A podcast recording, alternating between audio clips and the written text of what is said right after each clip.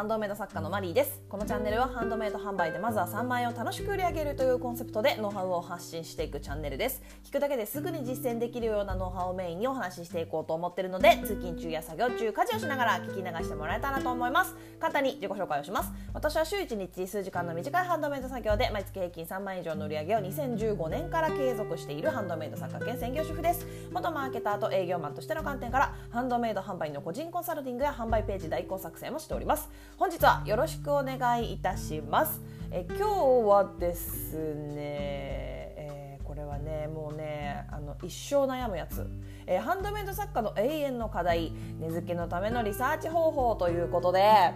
あの根付け迷わずにパッてできるようになるってことは多分ね20年30年ハンドメイド作家を続けていても無理だと私は思っております。毎回ちゃんと値付けをする時間をとってリサーチをする時間をとって値段をつけてるので、まあ、その話をねさせていただこうかなと思います、えー、まずスタンド FM の方にレターいただきましたので、えー、読ませていただきます、えー、マリーさんこんにちは。こんにちは。マリーさんの明るい声には自然と聞き入ってしまう魅力があります。ありがとうございます。嬉しいです、えー、私はアクセサリーを作っています。今回質問させていただきたいのは価格決めのためのリサーチについてです。えー、類似品作品がなかなか見つけられない時。まあこの辺りかなの判断はどのようにしたらよいですか。また類似作品がない時はどのようにしたらよいですか、えー、以前にもお話ししてくださってるのですがもう一度詳しくお願いできますでしょうか？よろしくお願いいたします。ということで、えー、レターの方ありがとうございます。これはですねまあそうですね。あの以前にもお話ししてきたんですけどその中でもねちょっと出したかなと思うんですけどあの類似品が見つからない場合は素材で考えましょう。素材の類似品を探すっていうのかな？あの例えばレザーを使っているのであれば同じくらいの原価になりそうなレザーの量を使っている同じカテゴリーの作品を探すみたいな感じ？かな？これねちょっとね結構ね感覚が大事なんですよ。感覚。でその感覚っていうのは作家の感覚じゃなくてお客様の感覚なんですよね。もうこれがとにかく大事。あのね客観的に見る力がないとなかなかここちょっとねうまくピンとこないと思うんですけどあのお客様が見て高いと思うのか適切な価格だと思うのかそれとも安いと思うのかこれが分からないと何ともねこうね分かんないですよね。でねそうだなあの同じような見た目の例えばね同じような見た目の本革のお財布と合皮の財布があったとしてその2つの価格って全く違うじゃないですか。違いますよね。え違うよね。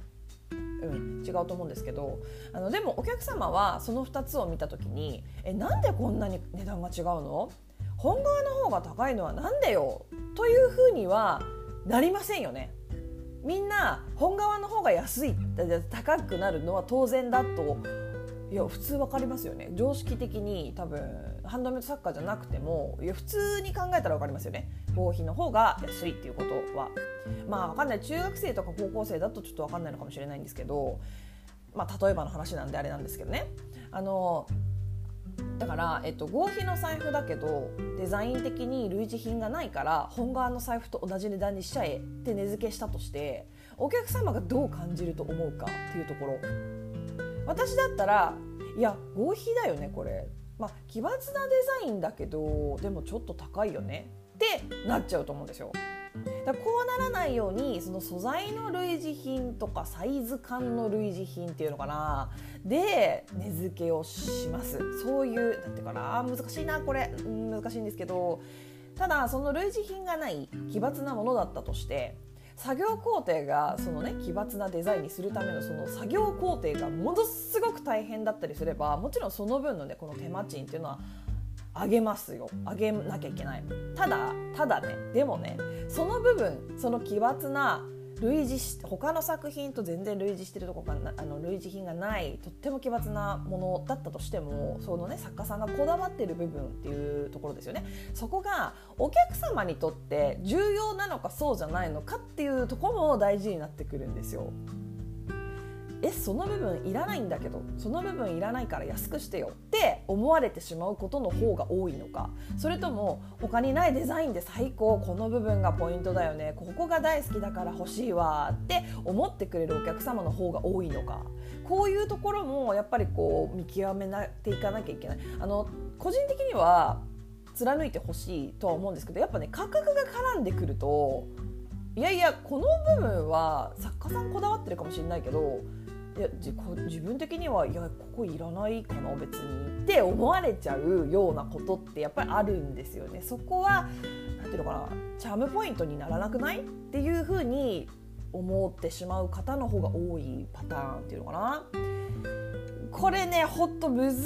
しいね、根付けは本当に難しいと思います。ただやっぱねあのいろいろ言ってますけど後から値上げしちゃいけないわけでも値下げしちゃいけないわけでもないのでやっぱり最初ってねお客様からの反応も、まあ、分かんないじゃないですか。類似品がないって言ったらもう余計に分かんないですよね。その今言ってみたいななところとかね。お客様がどう感じるかって本当反応が分からないから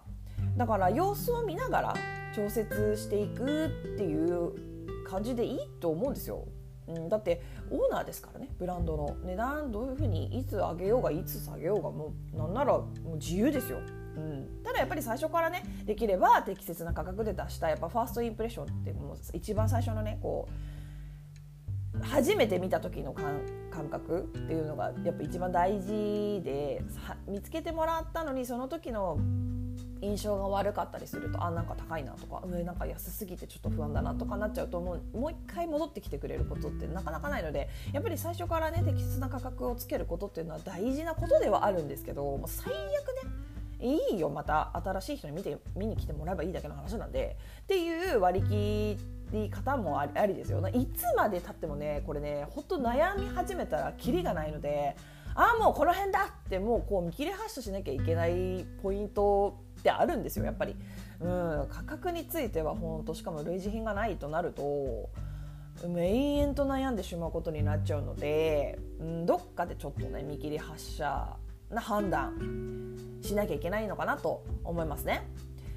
では、えー、まとめますね。えっ、ー、とね、類似素材で類似作品がない、似たような作風のものがない、似た雰囲気のものがないという場合は、類似素材でリサーチをしてみてください。あの同じカテゴリーの類似素材、同じくらいの原価かな。お客様から見たらあこれとこれ同じぐらいの価格だったらおかしくないだろうなっていういやほんと難しいんですけどね、まあ、俯瞰したところから見るっていう感じで俯瞰してみましょうっていうところですね。まあ、そういうところをまあリサーチしてみてください。であの自分がやっぱりお客様だったらっていう立場お客様の立場だったらどう感じるかっていうところを本当に重点的に考えなきゃいけないところここが一番大事です。本当ねこれね簡単に言ってくれるなって思いますよね、うん、簡単に私も言ってますけど結構難しい感覚ではあるんですよ。私はこういうことをね10年以上やってきたから10年以上じゃないか。もうだからハンドメイド作家としてのねあれを足したらもう本当20年近くやってきてるのでできることなんですね。だから最初からいきなり適切な価格つけたりとかそうやってね俯瞰して見ることとかって、ね、客観的に見ることお客様目線で見ることってなかなか難しいと思うんですけどとにかくねこれもね本当にいつも言ってるんですけどもういいよってうんざりされてますよね皆さんきっとね。でもねリサーチしてください。あのこれ本当ねこれしかないんですよ。私がこの20年間何を一番やってきたかってリサーチなんですよ。本当に。他を見ることよそを見ることこれができないとその俯瞰して見るお客様の目線で見るってことはね上達しないんですよねやっぱり。だって知らないんだもん他がどうなのか。その他がどうなのかの引き出しが少なければ少ないほどやっぱりリサーチはできないですよ。だリサーチできないで、えっと、適切な判断がでしにくいと思うんですよね、うん、だからリサーチすればするほど客観視することができるようになってくる。もう上達してくるのでどんどんね。客観視することもリサーチすることもどっちもこう一緒にこうじわじわこうちゃんとできるようになっていくのであの最初からねそれできないですよ。できなくて当然なので大丈夫です。最初は手探りでいいですよ。その値付けとかもだからさっきも言ったようにあの上げたり下げたりいいんですよ。あの最初だから。で上げたり下げたりしてお客様のね反応を見ながらこうどんどん自分のブランドのねその価格帯とかっていうのが固定されていったりとかこう分かってくるから大丈夫。今は分かんないと思うんですけど。っていうところですね。はい。では今日はここまでになります、えー、どんなご質問にもお答えしていきますので Twitter の質問箱やスタンド FM のレターなどでお気軽にご質問を送ってもらえたらと思います。もしまた聞いてみたいなと思っていただけましたらフォローやいいね YouTube でしたらグッドボタンチャンネル登録をしてもらえると励みになります。えーとですね、ライブ配信ね、スタンド FM の方でやってます、ライブ配信ね、リアルタイムで、えー、お話ししながら、えー、話をしていきます。うん、うん、はい。っていうやつをやってます。であのそれらに関してのあの告知。こういうのあのいろいろな私がやってることの告知はツイッターでやってるのでもしよかったらツイッターの方もねフォローしていただければいいかなと思います、えー、以上お聞きいただきありがとうございました。ではまた次回お会いしましょう。さようなら。